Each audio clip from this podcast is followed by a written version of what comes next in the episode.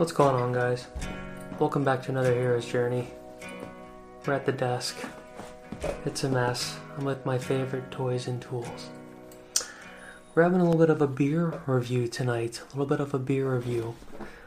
And it's of the non alcoholic variety. So, this is the Lagunitas IPA. Alcohol free, alcohol free. So yeah, you know, I just figured, you know, throw these in the mix every now and then just so I want another one I probably shouldn't. Eh, look, guilt free. So I have had this before, but I've only had it twice. And it's funny because it seems to change every time I try it.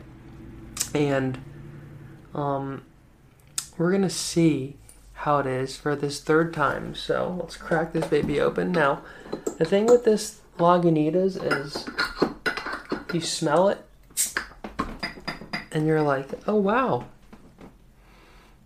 that's an IPA. That's, a little beverage. Um, but then you take the first sip and you're like, uh, is it good? Is it bad? I don't know. But the thing is, it's tolerable enough, especially after you get through a little bit of it. So let's take this first sip that I've taken a few times, and I, I still don't have a conclusion here.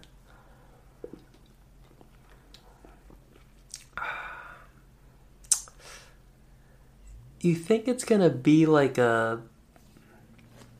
Hmm.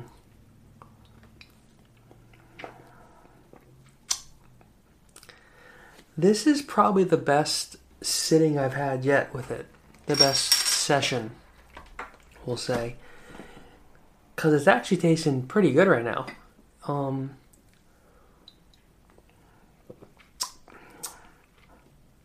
it kind of tastes like a hazy IPA where you buy it, you take a sip, and immediately you're like, oh, do I like this? Do I not like this? I don't know. That's what this is like. You don't know if you like it. You keep drinking it and I guess the lack of alcohol really creates an absence.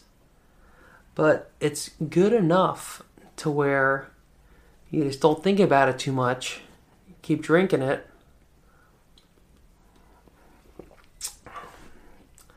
And you're like, okay, I can I can deal. So the Lagunitas IPNA, little play on their typical slogan. They just throw the N in there. Non alcoholic IPA. It's just right in the middle there of their usual IPA text on the cover. And yeah, that's it's as good as it's gonna get for no alcohol in there. Now I'm I supposedly athletic brewing brewing Athletic Brewing. Brew? Brewing? Brewing. I can't say that word. They have the best, supposedly. I still need to get, uh, try some of those. They're not at my go-to grocery or and/or liquor stores, so I need to dive a little deeper. Um, and as we continue this review, checking my Postmates. I know I'm bad. I'm ordering Postmates. Um, couple things. So I'm shooting with a variable polarizer. Oh no, sorry, a circular. This is an ND filter. Come on, a circular polarizer, which I'm finally getting the hang of. I think now.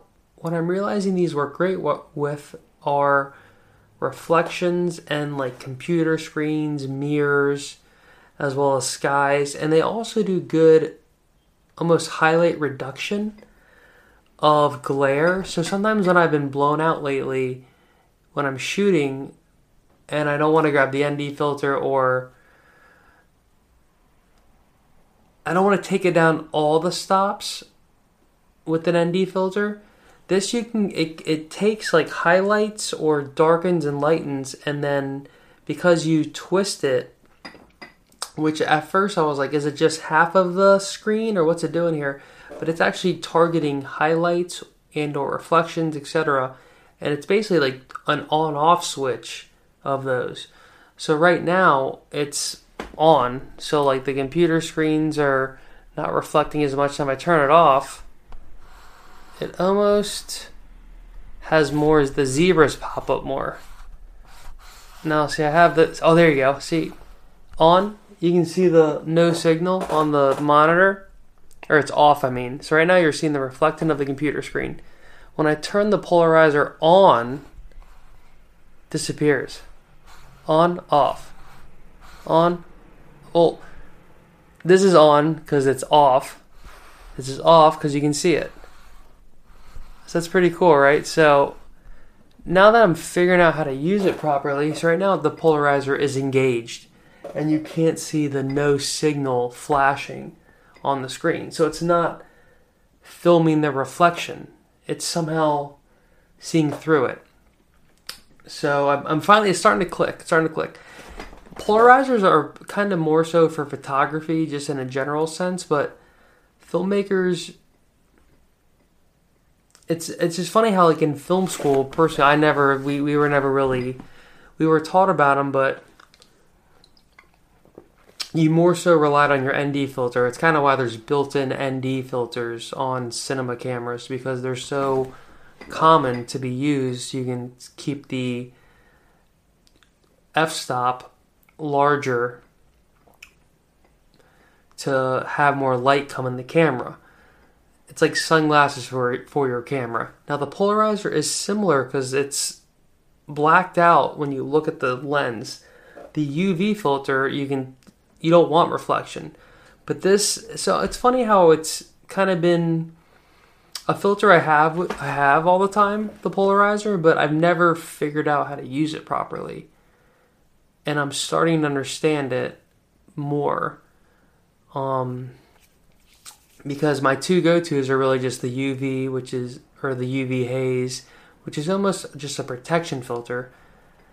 Has some characteristics that help, but the jury's out. The ND filter actually has easy to see use and is becomes necessary outside. Without it, you have to have your f-stop at 22 sometimes, and then sometimes it's still not enough, and you have to do some shutter speed actions, which with video create effects you don't want, and if you want to mathematically uh, agree with how the video is supposed to be shot, just on how the math works with your frame rate and your shutter speed. There's uh, this is 30 frames per second, so my shutter speed is 160.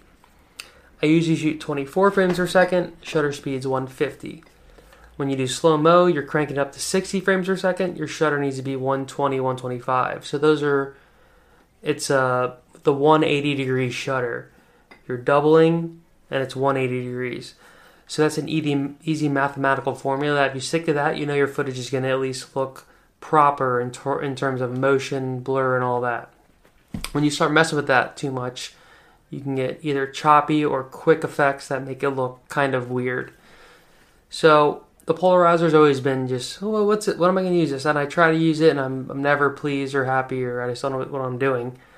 But now I'm starting to get it, and it's clicking. So it's fun. It's a fun tool. And then I oh the last uh, topic of discussion for this video for this hero's journey is so this is a whole new mode I've never shot on before. This is 30 frames 4K 422 150 mbit 10 bit. So in theory my computer can't edit this well and this is a naughty codec for MacBooks, but we're seeing we're, we're having fun, we're playing a7S3 has so many options, and really, as I uh, demonstrated with my last episode, I shot at the worst uh, option, which is only 16 mbit, whereas this is 150. So this is, I don't know, 10 times better data. The max this can go, I think, is 500 or 600 and that's 16 I shot and it was in 1080. And it still looks pretty great. So it is just unbelievable how great the sensor form uh, performs on this camera. At the best and lowest, it's just all around. It's it's like a, it's like dummy proof. It's hard to not have a great image with with this camera. So stoked on that. So hope you guys enjoyed the view of my desk. Had the the camera nice and wide. So you can see my nice messy desk. There's the fan that saves my life. All my goodies and gadgets. So don't look at any of the personal details or my credit card over there. Nothing, please. Uh, internet, don't do that. And checking this, my order is on the move. There we go. Bam. Technology. All right, y'all. Thanks for tuning in. Episode 90. 10 more episodes to 100, baby, and I'm pretty excited.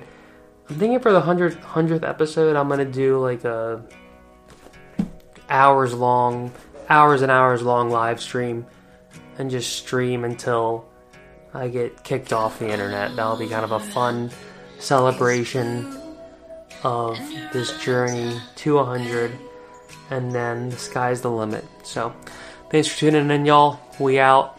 Mm. Have a good one. Peace. to do since you went away.